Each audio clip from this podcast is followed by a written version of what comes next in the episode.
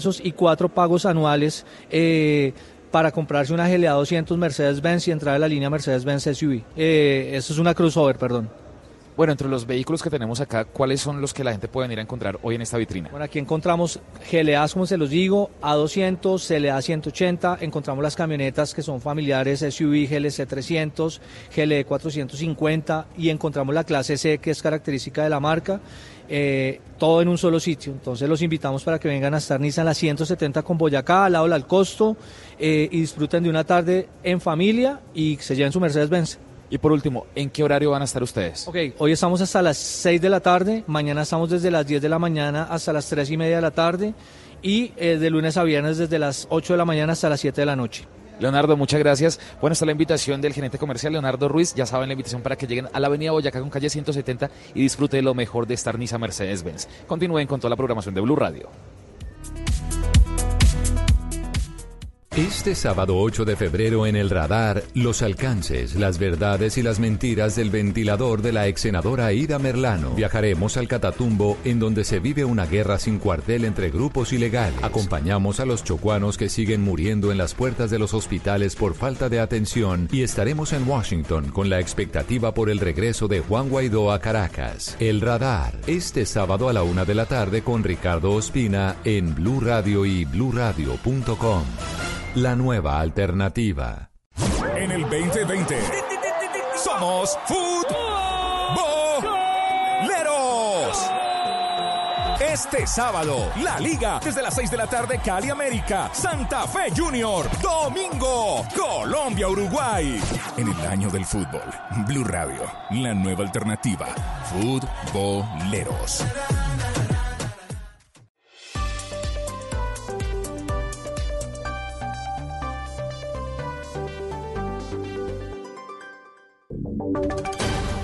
Y sonidos de Colombia y el mundo en Blue Radio y bluradio.com, porque la verdad es de todos.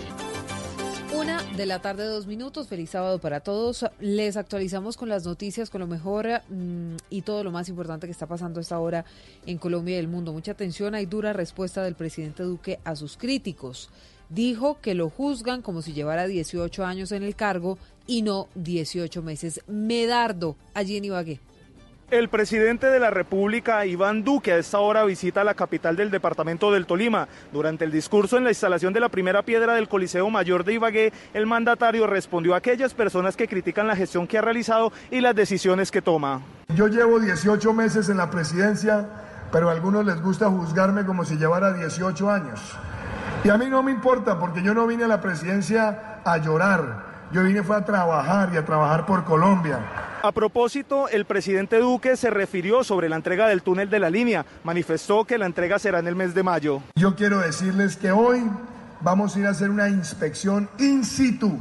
Vamos a ir a ver las obras porque en mayo vamos a entregar el túnel de la línea. Porque en este gobierno se cumplen, se cumplen las promesas, se cumple la palabra. La agenda del presidente Iván Duque terminará en el Tolima con la entrega de 6.8 kilómetros de la segunda calzada en la variante Gualanday, vía que comunica a la ciudad de Ibagué con la capital de la República. Medardo, gracias. Los detalles de todo lo que dijo el presidente Duque en blurradio.com y en Twitter en arroba blurradio.com. Hay un nuevo capítulo en el escándalo contra el expresidente Uribe por falsos testigos. La Corte Suprema de Justicia tiene en su poder el testimonio clave de un ex asesor del hoy senador que salpica nuevamente al abogado Diego Cadena. Esta revelación fue hecha por la revista Semana y además de eso ya hay respuesta de cadena, Camilo. Así es, Silvia, se trata de la declaración de Fabio Rojas, ex asesor jurídico en el Congreso de Álvaro Uribe, declaración que fue revelada por la revista Semana y en donde se asegura que en el año 2018, por orden del expresidente Álvaro Uribe, Fabián Rojas y el abogado Diego Cadena sostuvieron una reunión en el norte de Bogotá con el entonces director de la cárcel de Convita, el coronel Germán Rodrigo Ricaurte, y la abogada Ángela López, quien se presentó como asesora del exoficial. Lo que ocurre con esta reunión es que había sido omitida por el abogado Diego Cadena en su declaración ante la Corte Suprema en el proceso que se adelanta en su contra por presunta manipulación de testigos. ¿Por qué es importante en el proceso?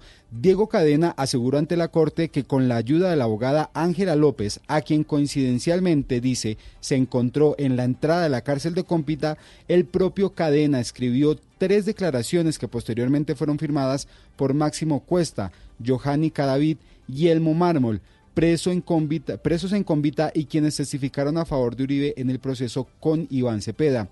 Sin embargo, Cadena no le, no le contó a la Corte que antes de junio de 2018 fecha en la que se habían conseguido las declaraciones, sostuvo esta reunión con el director de la cárcel y su abogada y estuvo en contacto permanente y posteriormente se consiguieron las declaraciones, asegura esta investigación de la revista Semana. El informe revela además que Fabián Rojas había notado que las tres declaraciones tendrían el mismo esquema y tipo de letra, situación que le había hecho saber al senador Álvaro Uribe, quien ordenó que a pesar de esto los documentos fueran trasladados a la oficina de Jaime Lombana. A propósito de este informe, la revista Semana, el abogado Diego Cadena emitió un comunicado de cinco puntos en donde manifiesta que con sorpresa ve cómo se revelan documentos que hacen parte de la reserva de un proceso. Asegura que las declaraciones fueron sacadas de contexto y recortadas y defiende las actuaciones en la defensa legal que ha ejercido a nombre del senador Álvaro Uribe. Muy bien, Camilo, gracias. Una de la tarde, seis minutos en el municipio de Acarí. Esto en el Catatumbo es caótica la situación que viven las familias por cuenta del paro armado que desde, desde hace cuatro días mantiene el EPL. Los alimentos están escaseando y el traslado de pacientes en ambulancias debe hacerse incluso con transbordo, Cristian. El paro que mantiene el Catatumbo el EPL agudiza la situación en Acarí, población en donde tienen gran injerencia. En temas de salud el panorama es lamentable para quienes requieren ser remitidos a otro centro asistencial, según lo narra el sacerdote Jorge Carvajal. Pues hemos podido hacer unos acercamientos para que se nos permita, pues por lo menos eh, la ambulancia de aquí va hasta una parte que se llama El Espejo, luego viene una de Aspacica o del el municipio de La Playa y se hace un transbordo a los enfermitos y se puedan desplazar eh, hacia el hospital de Ocaña. Otro de los temas que preocupa tiene que ver con el abastecimiento de productos, pues ningún establecimiento comercial ha abierto sus puertas al público. Hay más noticias a la una de la tarde, siete minutos, ah, también en el departamento de Norte de Santander. El alcalde electo del municipio de la Playa de Belén está denunciando amenazas de muerte en su contra. El funcionario que no cuenta con un esquema de protección de la UNP pues está pidiendo ayuda a las autoridades. Angie Telles. Se trata de Ider Álvarez, alcalde de la playa de Belén, quien reportó que un grupo armado lo amenazó de muerte. Aseguró que la Unidad Nacional de Protección no le ha asignado un esquema de seguridad y por eso contrató vigilancia privada y pidió ayuda de la Policía Nacional. En estos momentos pues tenemos asignados hombres de protección de la policía o un hombre de protección de la policía por parte de la UNP, pues aún no se ha recibido ningún contacto. Bueno, de hecho los eh, estudios de seguridad este año se han demorado un poco, pero sí preocupa ocupa la situación en el tema de desplazamientos. El mandatario reveló que los estudios en materia de seguridad y escenarios de riesgo para los alcaldes del Catatumbo por parte de la UNP están retrasados y solicitó que estos se agilicen. Allí Telles, Blue Radio.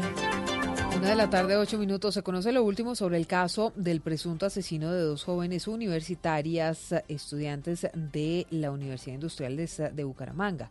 Finalmente, la captura del hombre fue legalizada y entonces Julián va a continuar detenido. Así es, Silvia, en la audiencia de legalización de captura que hoy duró más de dos horas, el juez declaró que fue completamente legal la detención de Argemiro Urrego, él es el presunto asesino de Paola Ariza y Manuela Betancourt, las dos jóvenes estudiantes de la Universidad Industrial de Santander. Y es que había expectativas sobre la decisión del juez luego de que el abogado defensor del presunto asesino asegurara que éste podría quedar en libertad. Finalmente, el hombre tendrá que seguir respondiendo por el crimen de estas dos mujeres. Así lo confirmó el propio abogado defensor Pedro Luis Páez, quien dijo que el presunto asesino estaría dispuesto a llegar a un preacuerdo con la fiscalía si el delito se tipifica como homicidio él estaría dispuesto a responder, ¿sí me entiende? Él en ninguna eh, oportunidad ha, negado que haya cometido esa conducta.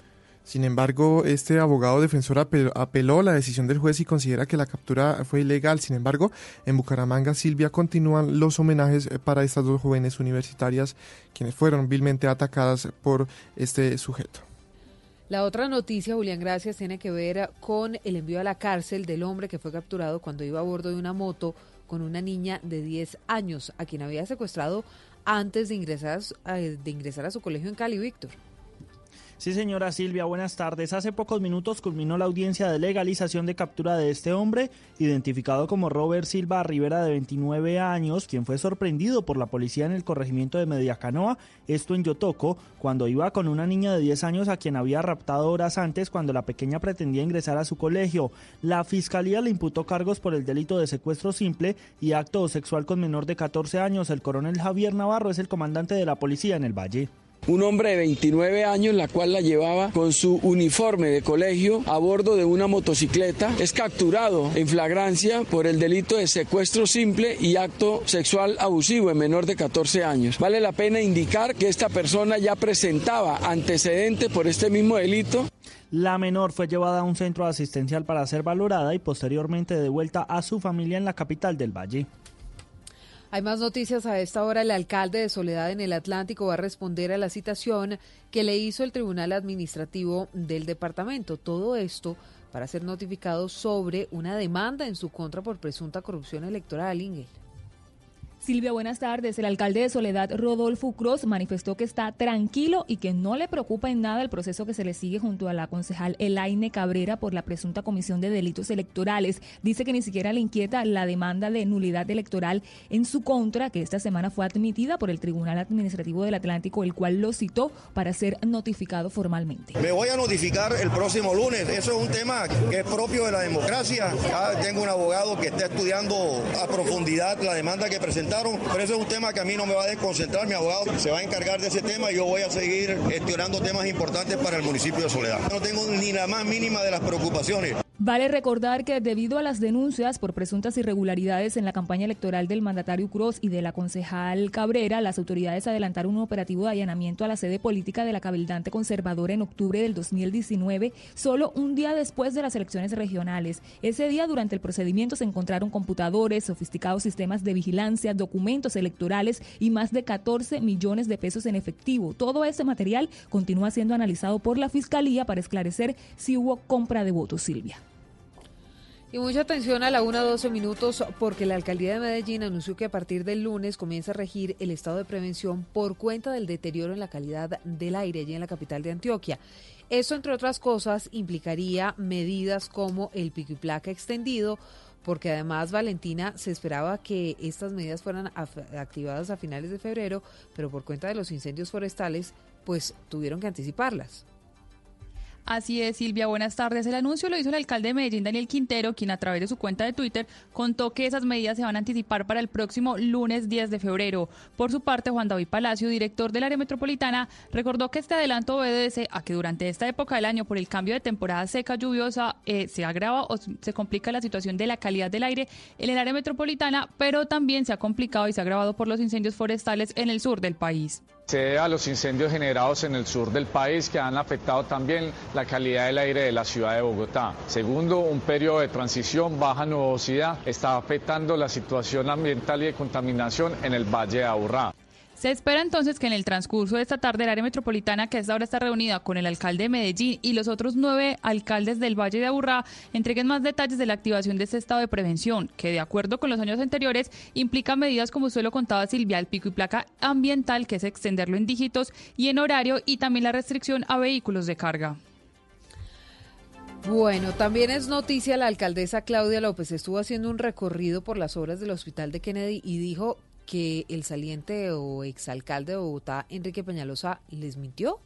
Pues imagínese Silvia que estaba haciendo una visita a la obra de la construcción de la torre de urgencias del hospital de Kennedy, en donde dice la alcaldesa durante el proceso de empalme, la administración de Enrique Peñalosa les habría asegurado que se contaba con la totalidad de los 85 mil millones de pesos para la inversión de esta obra. Sin embargo, Hoy, dice la alcaldesa, evidenció que a esta hora le faltan 50 mil millones de pesos. Y estuvimos también en, el hospital de Kennedy, que de allá sí salió un poquito aburrido, porque en el empalme nos habían dicho que nos habían dejado la plata completa para la construcción de la torre de urgencias de Kennedy. Eh, y la verdad es que no, no es tanta la dicha. Solo dejaron 35 mil millones. Faltan 50 mil millones adicionales que tendremos que conseguir este año para que de verdad se pueda terminar la torre de urgencias de Kennedy. Entonces de ahí sí sale un poquito aburrida porque eso que nos dijeron en el empalme no era cierto.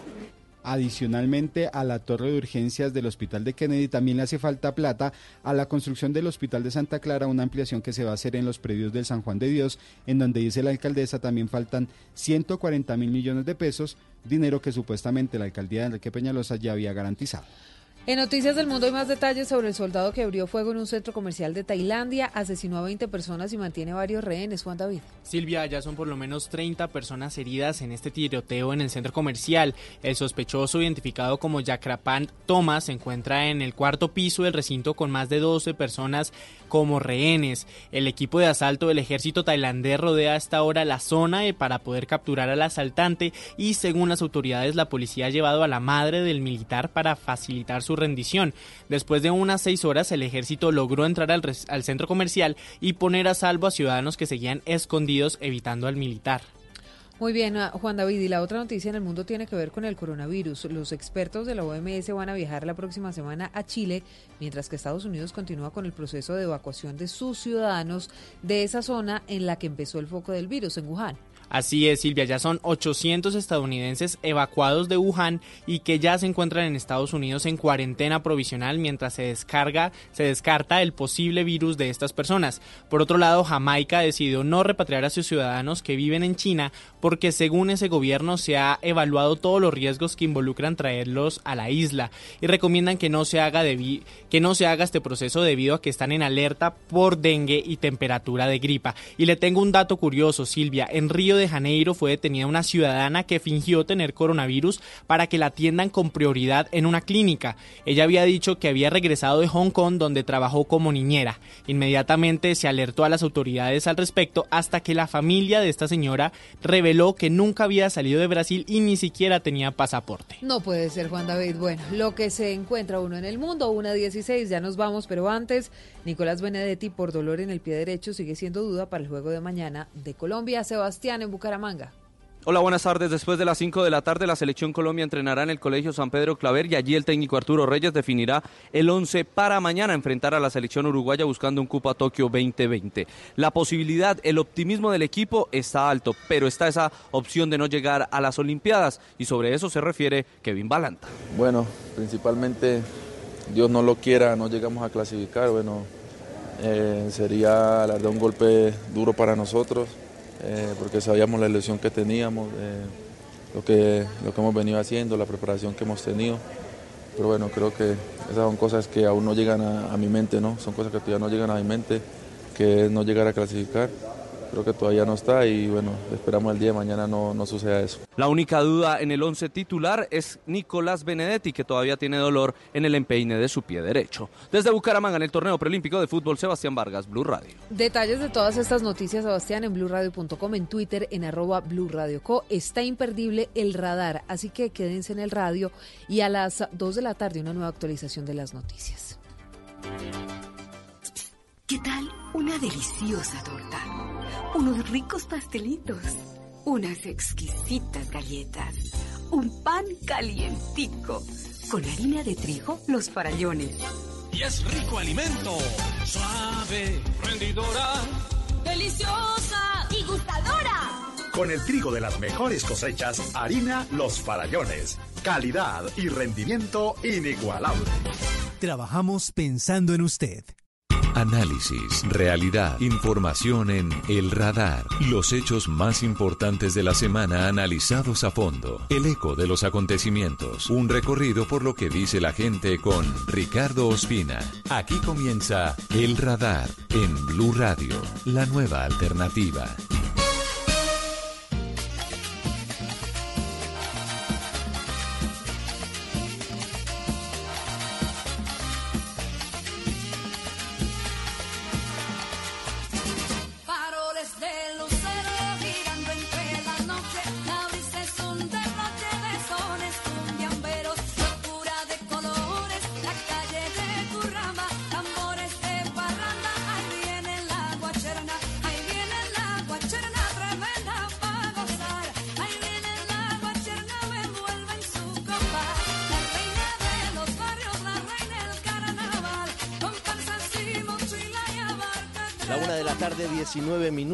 Con la música de los vecinos, pero recordando la gran Estercita Forero, comenzamos el radar en Blue Radio y en BlueRadio.com.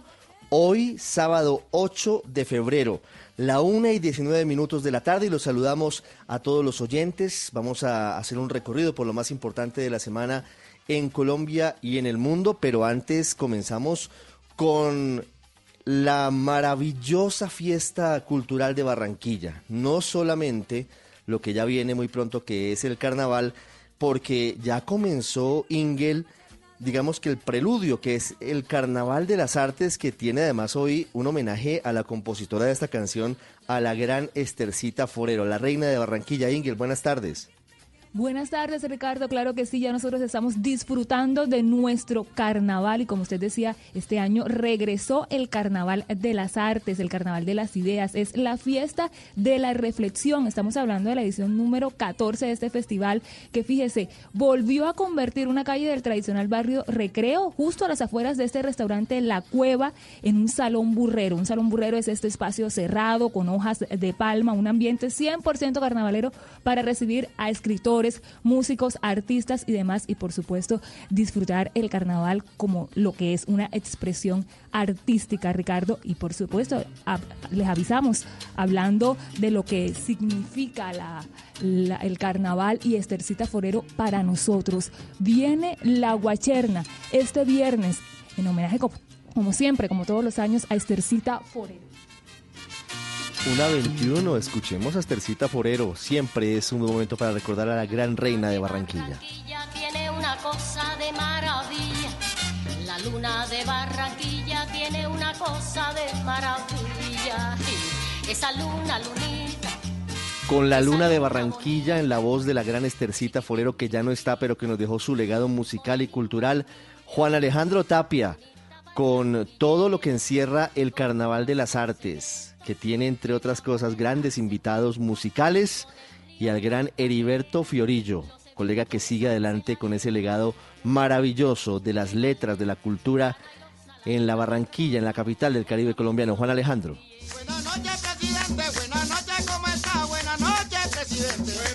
Hola Ricardo, el carnaval en Barranquilla no es solo sinónimo de algarabía, baile y diversión. Desde hace 14 años esta época también significa reflexión y esto se debe al Carnaval Internacional de las Artes, que con sus más de 40 invitados de distintos países comenzó el jueves y se extenderá hasta el domingo en escenarios como el Parque Cultural, la Cinemateca del Caribe, la Cueva, la Alianza Francesa y los jardines del Teatro Amira de la Rosa. Los amantes de la música, el cine y la literatura podrán disfrutar en forma gratuita de todas las charlas y presentaciones de este Carnaval de las Artes, que es organizado por el periodista y cineasta Heriberto Fiorillo. Al respecto, hablamos con el escritor Carlos Poro, uno de sus colaboradores. Heriberto Fiorillo, digamos, hace de, de, Quijote y lucha y lucha para conseguir unos recursos para entregarle este regalo a la ciudad. Entre los grandes invitados de este año sobresalen los salseros cubanos Hansel y Raúl, el cineasta británico Peter Weber, el colombiano Víctor Gaviria, la escritora Laura Restrepo, los periodistas Juan Gozaín y Antonio Morales y muchos más. Se espera que en este 2020, como ha venido ocurriendo desde el principio, se supere la cifra de asistentes. Al respecto, la secretaria de Cultura del distrito, María Teresa Fernández. Tiene alrededor de 30.000 espectadores eh, anualmente, cosa que es nada despreciable. Además, Así El centenario del nacimiento del bárbaro del ritmo, Benny Moré, y del trovador del Magdalena, Guillermo Buitrago, uno de los pioneros de la discografía vallenata y con guitarra, que no es lo mismo, también tendrán su lugar en este carnaval. En la programación de hoy sábado sobresale el cineasta Peter Weber a las 10 de la mañana en la Cinemateca, el maestro colombiano del periodismo Juan Gozaín a las 3 de la tarde en La Cueva y la concertista nacional Teresita Gómez, presentada por el poeta Juan Manuel Roca a las 6 pm en el Parque Cultural del Caribe. Desde Barranquilla para el radar, Juan Alejandro Tapia, Blue Radio.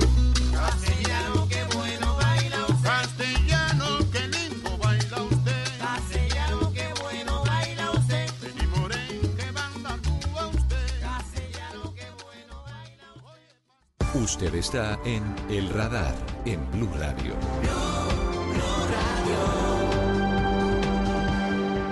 La una 24 minutos. En toda una novela se ha convertido el caso de Aida Merlano, que esta semana que termina estuvo en los tribunales en Caracas.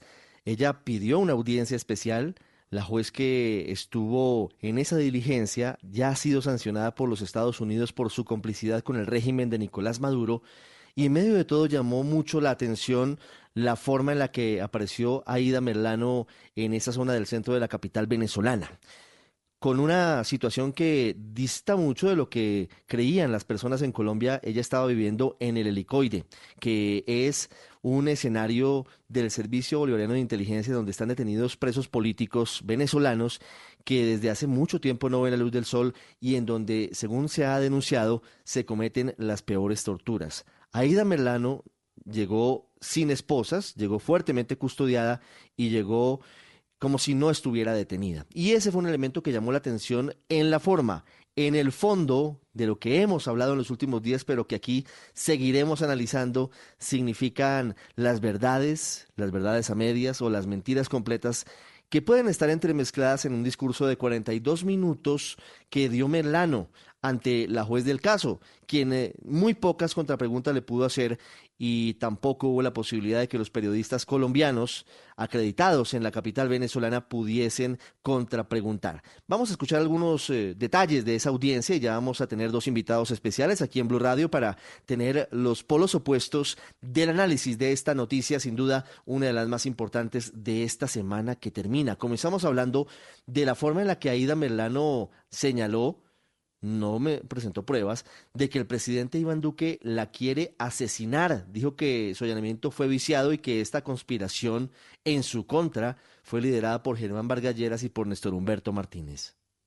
Soy perseguida por el presidente de mi país, Iván Duque, con la intención de asesinarme luego de, de la fuga organizada por una clase política dirigente en el país con la colaboración de Vargas Lleras y el exfiscal general de la Nación.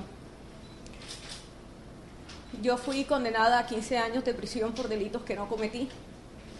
Fui objeto de un allanamiento viciado que se realizó en mi sede política cuando aspiraba al Senado de la República.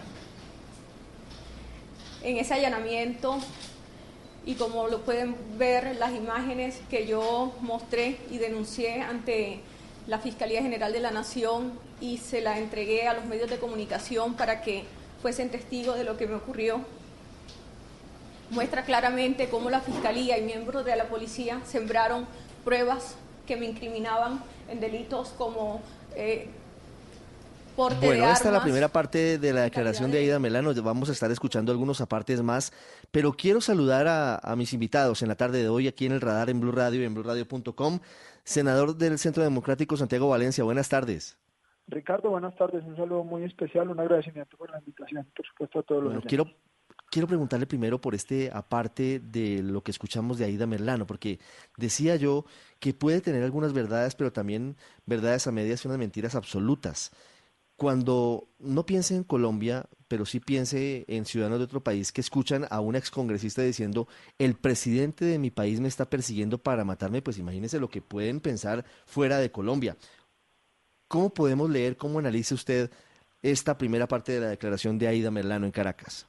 No, es evidente que la están instrumentalizando. Como usted lo dice, ahí puede haber verdades, verdades a medias, es decir, todo es sujeto de investigación. Si hubo colaboradores en la fuga, ¿quién le ayudó? Pero mire que incluso ya hay contradicciones, porque en otra parte ella dice que fue secuestrada y que no se fugó, de manera que hay unas contradicciones. Pero mire, la instrumentalización es evidente. ¿Qué hace Aida Merlano frente a un juez eh, en Venezuela cuando allí no ha cometido ningún delito? Lo que procedía de acuerdo a las normas del derecho internacional público era una persona que ya había sido condenada en otro país, que se encontró con papeles falsos, era la deportación inmediata no era necesaria la comparecencia ante un juez y mucho menos con este despliegue mediático y este show que se hizo allí. De manera que allí puede haber verdades, verdades a medias, pero sobre todo hay una instrumentalización y sobre todo hay unas mentiras evidentes y rampantes que evidentemente eh, busca ella seguramente ganar alguna indulgencia o beneficio de la dictadura eh, de Nicolás Maduro. También saludo al representante de la Cámara por Cambio Radical, José Daniel López, representante. Buenas tardes, gracias por estar con nosotros hoy en el radar. Ricardo, buenas tardes. Un saludo para mi amigo el senador Santiago y para todos los oyentes. Escuchando esta primera parte de la declaración de Aida Merlano, ¿qué sensación le queda a usted? Dice ella que le está persiguiendo el presidente de su país para matarla. Vea, yo tengo muchas diferencias con este gobierno, tengo diferencias con el presidente sobre temas sustanciales de la visión de país, pero el presidente Duque es un hombre decente.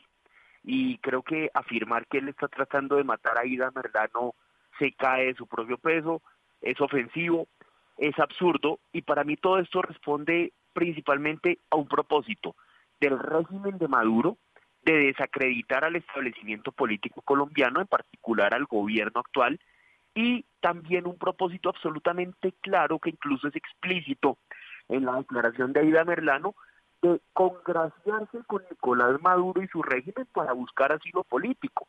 Solicita el asilo político al final de su intervención, al menos unas cuatro o cinco veces, hace señalamientos muy graves con lo que ella denomina genéricamente como partidos de derecha, siendo ella, digamos, habiendo sido siempre integrante del partido conservador. Desacredita por igual a los expresidentes Uribe y Santos, a Germán Vargas Lleras, al presidente Duque, al exfiscal Néstor Humberto Martínez, a la familia Char, a la familia Gerlein, a Raimundo y todo el mundo sin presentar una sola prueba.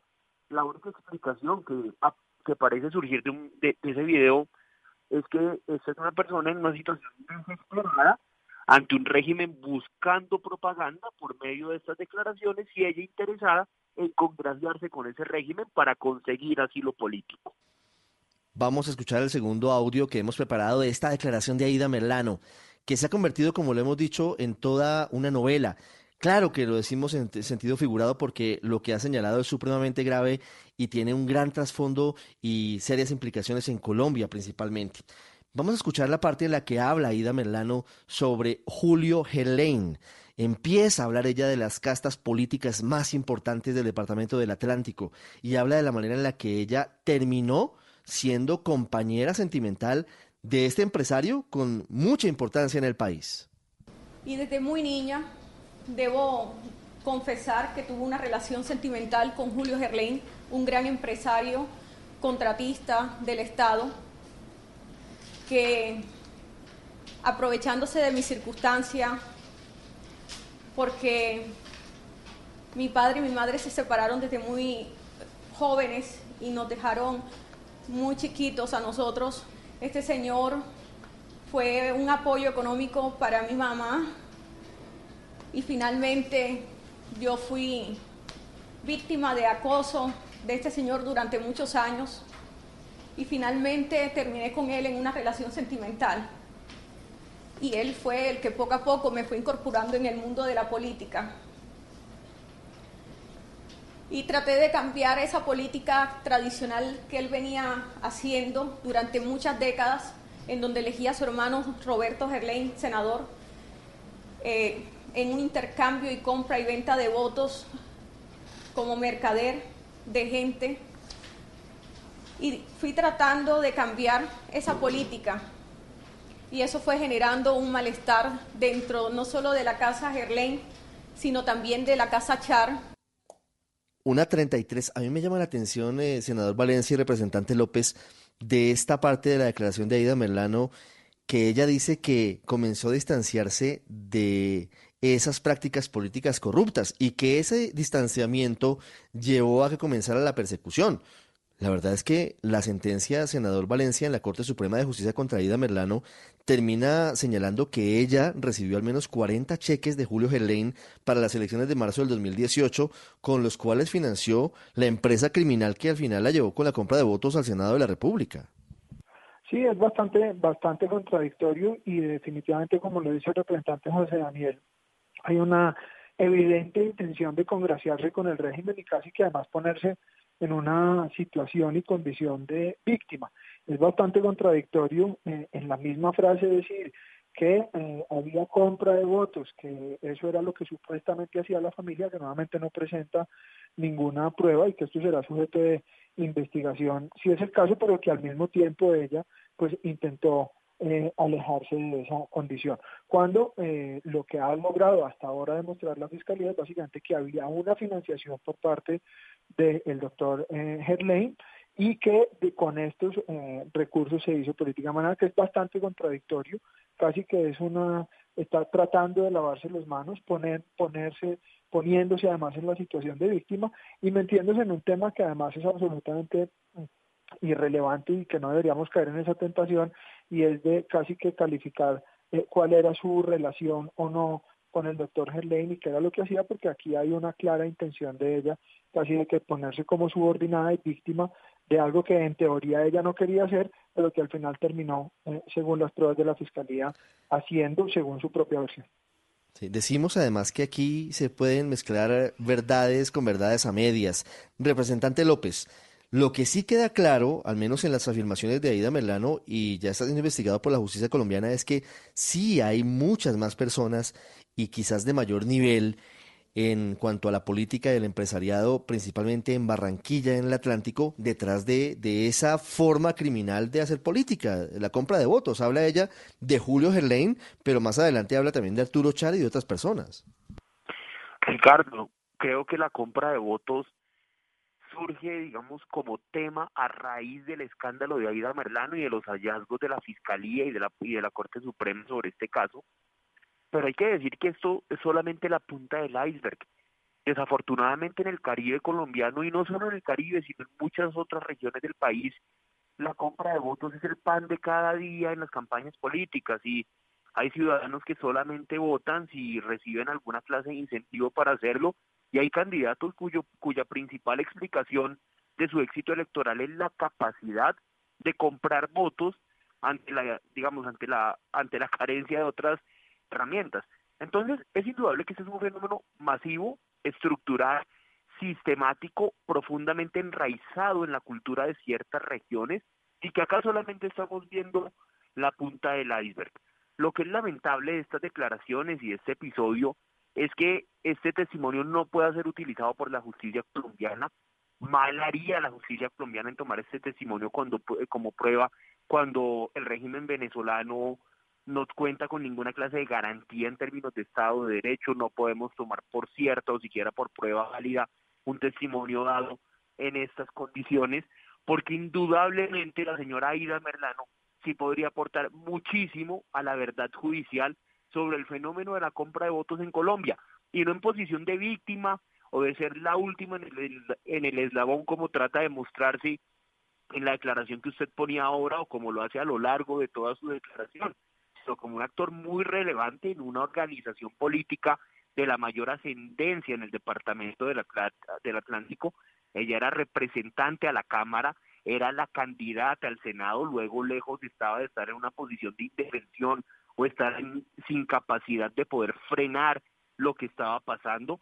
Nunca conocimos durante su periodo en el Congreso que ella estuviera impulsando una forma distinta de hacer política a la ya tradicional, no solamente de este grupo político, sino de lo que ha ocurrido tradicionalmente con este tipo de clanes eh, o estructuras políticas tradicionales, de modo que lo que sí es lamentable es que nos quedemos solamente con un discurso de victimización, con un discurso justamente como lo decía Santiago de lavarse las manos y no tengamos la información con el rigor judicial suficiente para que la, todo lo que Aida Merlano sabe ayude a esclarecer un fenómeno que sí es estructural, que sí es sistemático en la política colombiana, relacionado con la práctica de la compra de votos eh, tanto en el Caribe como en otras regiones del país.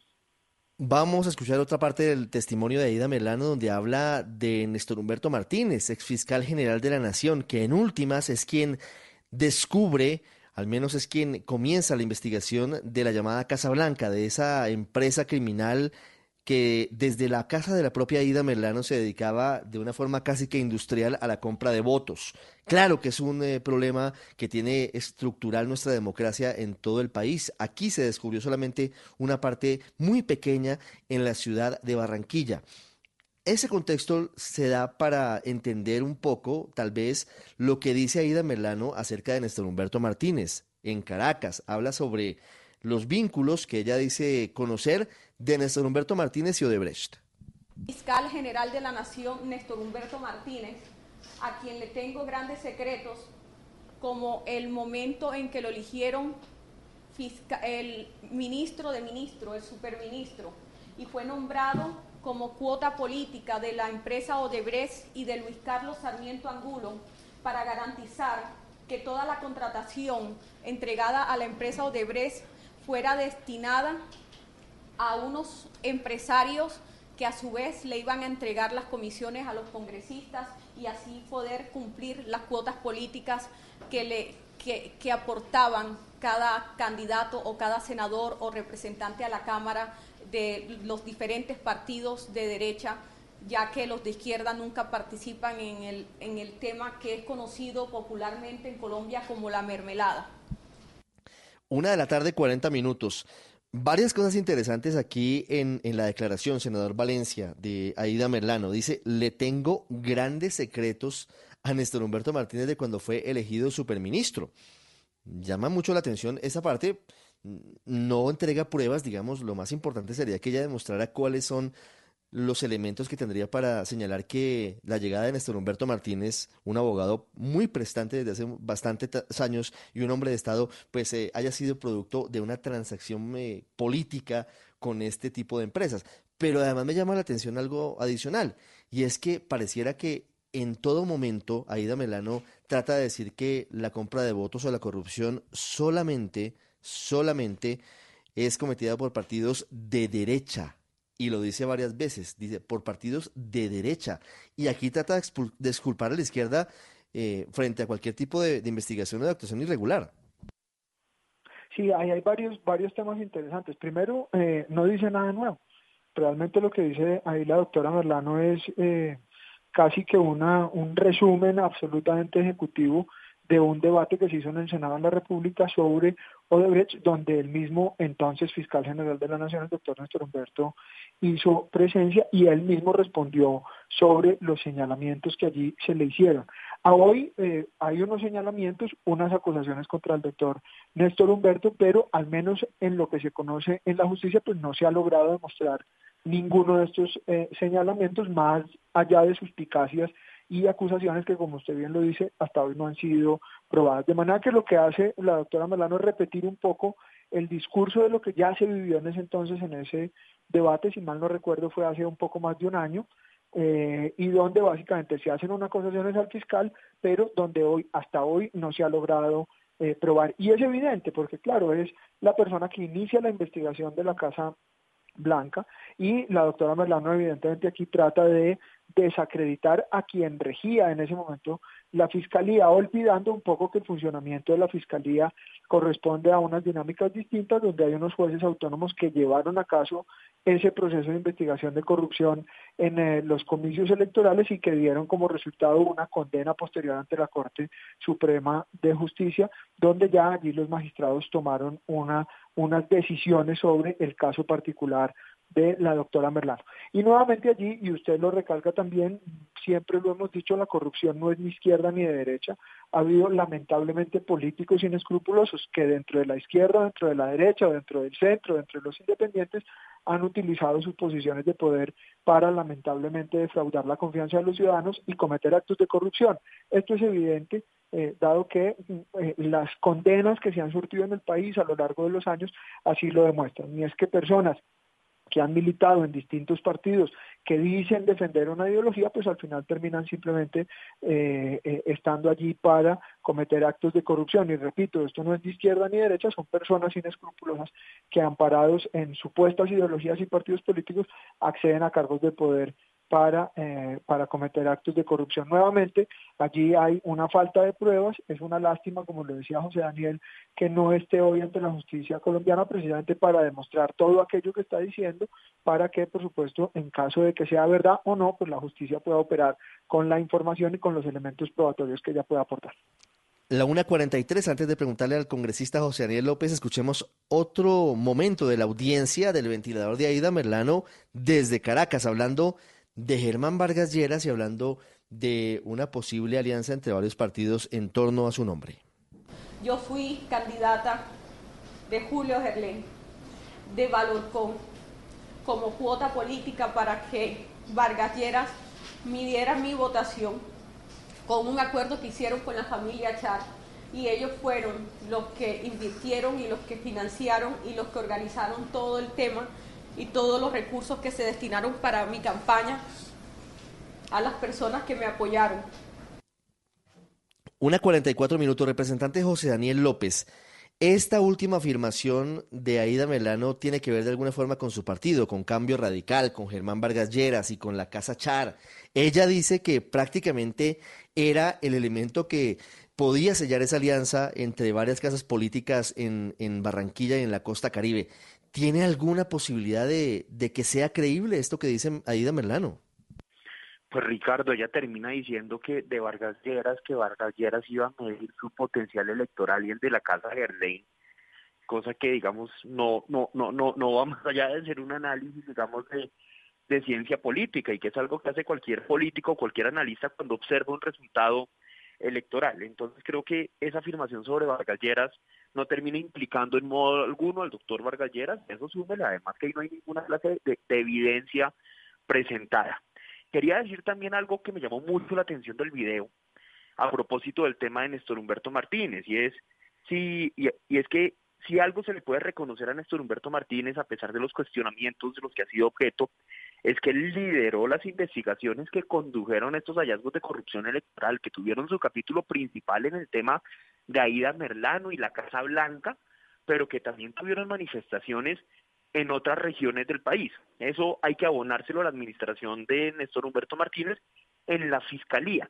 Pero además ese ataque termina siendo tan inverosímil que en otro punto del video la señora Merlano afirma que hubo una serie de congresistas que se vieron beneficiados por haber votado para la fiscalía por Néstor Humberto Martínez, cuando acá todos sabemos que el Congreso ni siquiera participa en la elección del fiscal general, sino que el fiscal general externado discrecionalmente por el presidente de la República y es la Corte Suprema, no el Congreso, el que elige de esa terna presentada por el presidente. Luego creo que acá hay una mezcla de afirmaciones sin sustento, de afirmaciones que desconocen incluso el ordenamiento constitucional básico de nuestro país y que no explican en ningún caso por qué toda esta información que ahora entrega bajo el amparo del régimen de Nicolás Maduro no fue puesta oportunamente en el marco de su proceso judicial ante la Corte Suprema de Justicia, cuando incluso le pudo haber generado beneficios judiciales. Yo vuelvo a mi hipótesis, Ricardo,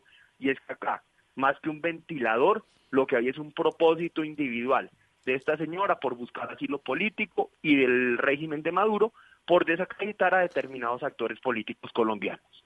Sí, realmente esa falla en su testimonio sobre cómo funciona la elección de fiscal general en Colombia es realmente increíble y sí deja muchas dudas sobre el testimonio de Aida Melano en Venezuela. Pero ¿será la justicia colombiana en caso de que ella finalmente acepte entregarla, entregar esa declaración y entregar las pruebas que tiene de lo que dice, la que determine si en alguna de las afirmaciones tiene o no razón? Representante de la Cámara, José Daniel López, muchas gracias por acompañarnos hoy sábado en el radar en Blue Radio. A usted, Ricardo, muchas gracias. Un saludo a Santiago y a todos los oyentes de Blue Radio. Senador Santiago Valencia, buena tarde. Gracias. Ricardo, muchas gracias a usted, a todo el equipo de trabajo, José Daniel, por supuesto, un agradecimiento especial. Hacemos una pausa, ya regresamos a hablar del fallo del Consejo de Estado y de la Corte Constitucional sobre las fotomultas en Colombia. Ya regresamos a El Radar en Blue Radio. ¿Qué tal una deliciosa torta? Unos ricos pastelitos, unas exquisitas galletas, un pan calientico, con harina de trigo, los farallones. Y es rico alimento, suave, rendidora, deliciosa y gustadora. Con el trigo de las mejores cosechas, harina Los Farallones. Calidad y rendimiento inigualable. Trabajamos pensando en usted.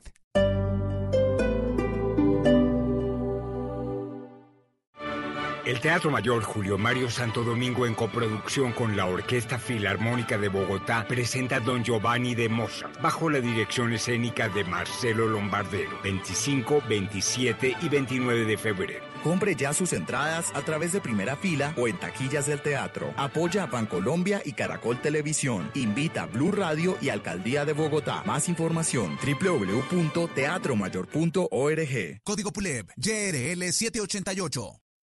Este sábado en Travesía Blue les estaremos recomendando glamping en Guatavita. También hablaremos de cómo ser viajeros responsables y cómo disminuir la huella de carbono en la actividad turística. La actriz y modelo colombiana Adriana Silva nos cuenta por qué le gusta tanto la comida peruana. Este sábado después de las 3 de la tarde, Travesía Blue por Blue Radio, porque los viajes y el turismo también hacen parte de la nueva alternativa. Travesía Blue por Blue Radio y bluradio.com.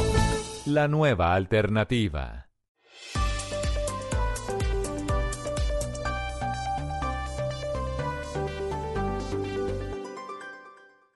Volvemos con El Radar en Blue Radio.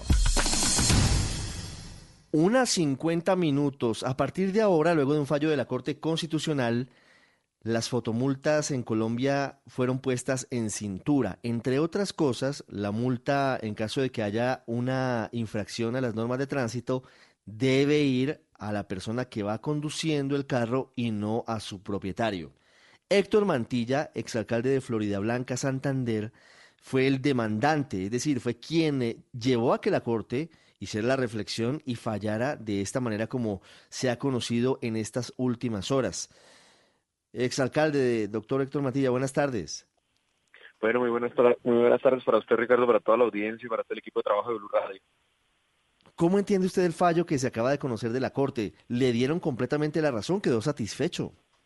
Bueno, mira, el 100% de las pretensiones que en su momento en el año 2017 plasmé mediante una demanda de inconstitucionalidad contra esa ley de la cual muchos se jactaron y se llenaron la boca diciendo que era la ley que ponía en regla las fotomultas, a la cual le colgaron un mico en su artículo 8 en el parágrafo, donde creaban legalmente la responsabilidad solidaria, porque es que hasta ese momento no estaba creada. Ahí la legalizaron y la crearon. Todos los argumentos que expuse, vi como la Corte Constitucional, vi como la, la Corte Constitucional los halló real.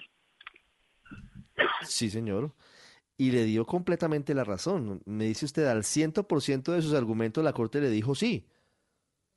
¿No? Que eh, es fundamental y es muy importante explicar los elementos eh, fundamentales de este fallo que, que le cambia el sentido a lo que hoy tenemos en Colombia, o teníamos hasta este fallo, porque sin duda hay un cambio importante, doctor Mantilla, sobre cómo vienen ahora a aplicarse las fotomultas. Sí, aquí la Corte Constitucional es clara primero en, en decirle a todas las autoridades de tránsito y al país que las fotomultas no se pueden tomar contra el propietario. Miren, muchos ciudadanos, muchos conductores del país tienen sus carros y se los prestan a diferentes personas. Los dueños de los taxis tienen conductores que pagan el diario, los de las bucetas. A veces un padre de familia tiene su carro en nombre de tres, cuatro hijos y ellos son los que se encargan de moverse. No podía la legislación colombiana permitir y la Corte Constitucional que se contraviniera el derecho, el debido proceso, el derecho de la defensa y el mismo derecho a la igualdad que eran vulnerados por este parágrafo del artículo 8 de esta ley, donde de manera arbitraria responde el propietario del carro cuando no era él el que iba manejando. El Estado es el que tiene la obligación, o los operadores que son cuatro o cinco en el país, tienen la obligación de identificar el que realmente es el infractor. Yo como propietario no tengo por qué responder si no soy yo el infractor. Las sanciones son individuales y la Corte Constitucional así lo dejó en claro. Y eso es fundamental. Doctor Mantilla, muchas gracias por estos minutos aquí en Blue Radio. Felicitaciones porque esa se la ganó completica. No, mire, estos argumentos fueron los, los mismos que yo utilicé para derribar la concesión leonina que teníamos en, en Blanca, las fotomultas, y hoy me da alegría que todos los colombianos puedan ya en este momento sentirse tranquilos de que ninguna fotomulta, Ricardo, ninguna en el país cumple con el requisito de la Corte Constitucional. No existe una sola cámara de fotomultas que esté instalada en el territorio colombiano que identifique e individualice al infractor. Aquí se le puso fue el trabajo al operador, que es el que ahora tiene que revisar cómo va a individualizar y cómo va a identificar al infractor a, para poder imponer la infracción. Ya en este momento no puede imponerla y en el territorio colombiano desde el día de ayer no puede imponerse una sola fotomulta hasta que nos hagan esos correctivos. No, pero es que además eh, terminamos, doctor Mantilla, en manos de una cantidad de abusos impresionantes, impresionantes, porque sin avisar en dónde están las cámaras de detección se imponían multas sin saber absolutamente nada y cuando usted iba a vender el carro era cuando se daba cuenta, porque en muchas oportunidades nadie le avisaba, nunca le llegaba ninguna notificación ni a su casa ni a su trabajo. Sí, así es, a muchos les llegaban eran los embargos a sus cuentas bancarias y se enteraban era por eso. Mire, la legislación era permisiva y le ponía fácil la tarea al operador de las fotomultas. El operador de las fotomultas tomaba las fotos y sin importar y sin cumplir con la normatividad de identificar al infractor, iba a la fácil, le caía al propietario del vehículo, porque con la placa que sí, ve, sí se ve en la cámara de las fotomultas, de inmediato le afectaba el tema de, las, de los procesos coactivos y coercitivos para poderle cobrar la fotomulta al dueño del carro sin ser o sin saber sin saber si ciencia cierta si él era o no era el infractor. Por ahora suspendidas las fotomultas en Colombia, Héctor Mantilla es su denunciante aquí en el radar y nos vamos para el Chocó. Usted está en el radar en Blue Radio. De donde vengo yo, la cosa no es fácil, pero siempre igual sobrevivimos. Vengo yo, de tanto luchar, siempre con la nuestra nos salimos. Vengo yo, y aquí se habla mal, pero todo está mucho mejor. Vengo yo. En la 55, Chocó seguramente es uno de los departamentos con mayor riqueza cultural, medioambiental, de muchos tipos en Colombia, pero ha sido una de las zonas más olvidadas por todos los colombianos. Chocó Town, que estamos escuchando, sin duda es ese ejemplo de que las cosas en Chocó no solamente son negativas. Sin embargo, para evitar que sigamos siendo presa de la desidia y del olvido de todos por los chocuanos, Blue Radio estuvo en eh, Quibdó principalmente y pudo encontrarse realmente una cantidad de historias dolorosas de la forma en la que desde Bogotá nos olvidamos de los chocuanos, en la forma terrible en la que hoy se presta, o mejor se malpresta, el servicio de salud. El próximo lunes vamos a tener en Meridiano Blue una serie de informes especiales con Uriel Rodríguez sobre esta situación. Anticipamos algunos apartes hoy aquí en el radar. Hola Uriel, buenas tardes. Hola Ricardo, muy buenas tardes para usted y para todos los oyentes eh, del radar. ¿Qué encontró en Chocó? Bueno, Ricardo, mire, eh, arranquemos por lo siguiente. Son más de 115 mil habitantes los que tiene Quibdó y en todo el departamento de Chocó hay aproximadamente 530 mil personas. Esas tierras mulatas e indígenas eh, toda la historia han estado en el olvido. Hoy pareciera que en algunos de esos lugares se viviera como en la misma época de la esclavitud. Pero hablemos eh, de la atención en salud, ese dolor de cabeza que no solo está en el Chocó, sino en todas las regiones de Colombia. En hay varios centros de salud de primer nivel, donde el paciente llega por molestias sencillas y son atendidos, y hay un hospital que está proyectado como de tercer nivel, pero con las uñas trabajan en un segundo nivel. Es el San Francisco de Asís o el San Pacho como le llaman coloquialmente. Es un hospital gigante, tiene unas instalaciones muy grandes, pero están en cuidados intensivos, aunque allá no haya una unidad de cuidados intensivos. No hay una unidad pediátrica completa y los niños son muchas veces los que más padecen. Los 42 especialistas están a horas de irse nuevamente a un paro porque llevan hasta seis meses que no les pagan. Ginecólogos, pediatras, anestesiólogos, etcétera. O sea que es ras con ras. Cualquier desequilibrio compromete la atención en servicios, en insumos, en medicamentos, en laboratorio y en pagos y nóminas. Esa es la voz de uno de esos especialistas. Ya ellos, Ricardo y oyentes, estuvieron hace 15 días en un paro. Volvieron con la esperanza de que les cancelaran un mes, un mes, pero no ha sido así. Y ellos también necesitan, pues les paguen, les entreguen su dinero. Pero de otro lado, los equipos médicos, hicimos un recorrido, registramos de incógnito esas instalaciones. Hay un salón en el que las camillas están destruidas, los equipos médicos son insuficientes. Imagínese usted una coyuntura en la que ojalá no pase una epidemia, una tragedia o algo mayor en lo que se requiera amplia atención. Simple, no hay forma de salvar vidas. Esto dice una ingeniera biomédica que trabajó hace un tiempo en el Zampacho. De la parte biomédica, pues tienen que hacer un estudio bien consciente de las necesidades de atención y no solamente eso, sino las condiciones climáticas del departamento y no comprar por comprar. Y ahora quiero describirle el siguiente escenario. Si alguien padece de cáncer simple, tiene dos opciones. La primera, si hay dinero y posibilidades, ir a otra ciudad, Pereira, Medellín, para ser atendidos. No se puede, simplemente no hay donde atenderlos. Y la otra opción, morirse con el cáncer que se carcome el cuerpo. Tienen que ser remitidos a una ciudad donde lo puedan atender, si tiene posibilidades. Hay pacientes que, por ejemplo, que tienen su diagnóstico de, de cáncer y, y ya eh, después de que vienen de, se trasladan a su tercer nivel, de allá mismo los devuelven, le dicen, no, ese paciente ya no hay nada que hacer, los, lo de él es netamente paliativo, pues son pacientes que realmente no tienen muchas posibilidades. Y más cruel aún, usted imagínese a una familia indígena que viva por el atrato o por el baudó que está muriéndose y necesita atención, pues requiere mayor tiempo y dinero, lograr una lancha que se convierta en su primer punto de atención, desplazarse a Quibdó, buscar atención y qué atención va a recibir si tiene, si también es precaria por cuenta de lo que se dice en el hospital, falta de pagos de la CPS a ese centro hospitalario. Están en crisis los indígenas que también alzan la voz.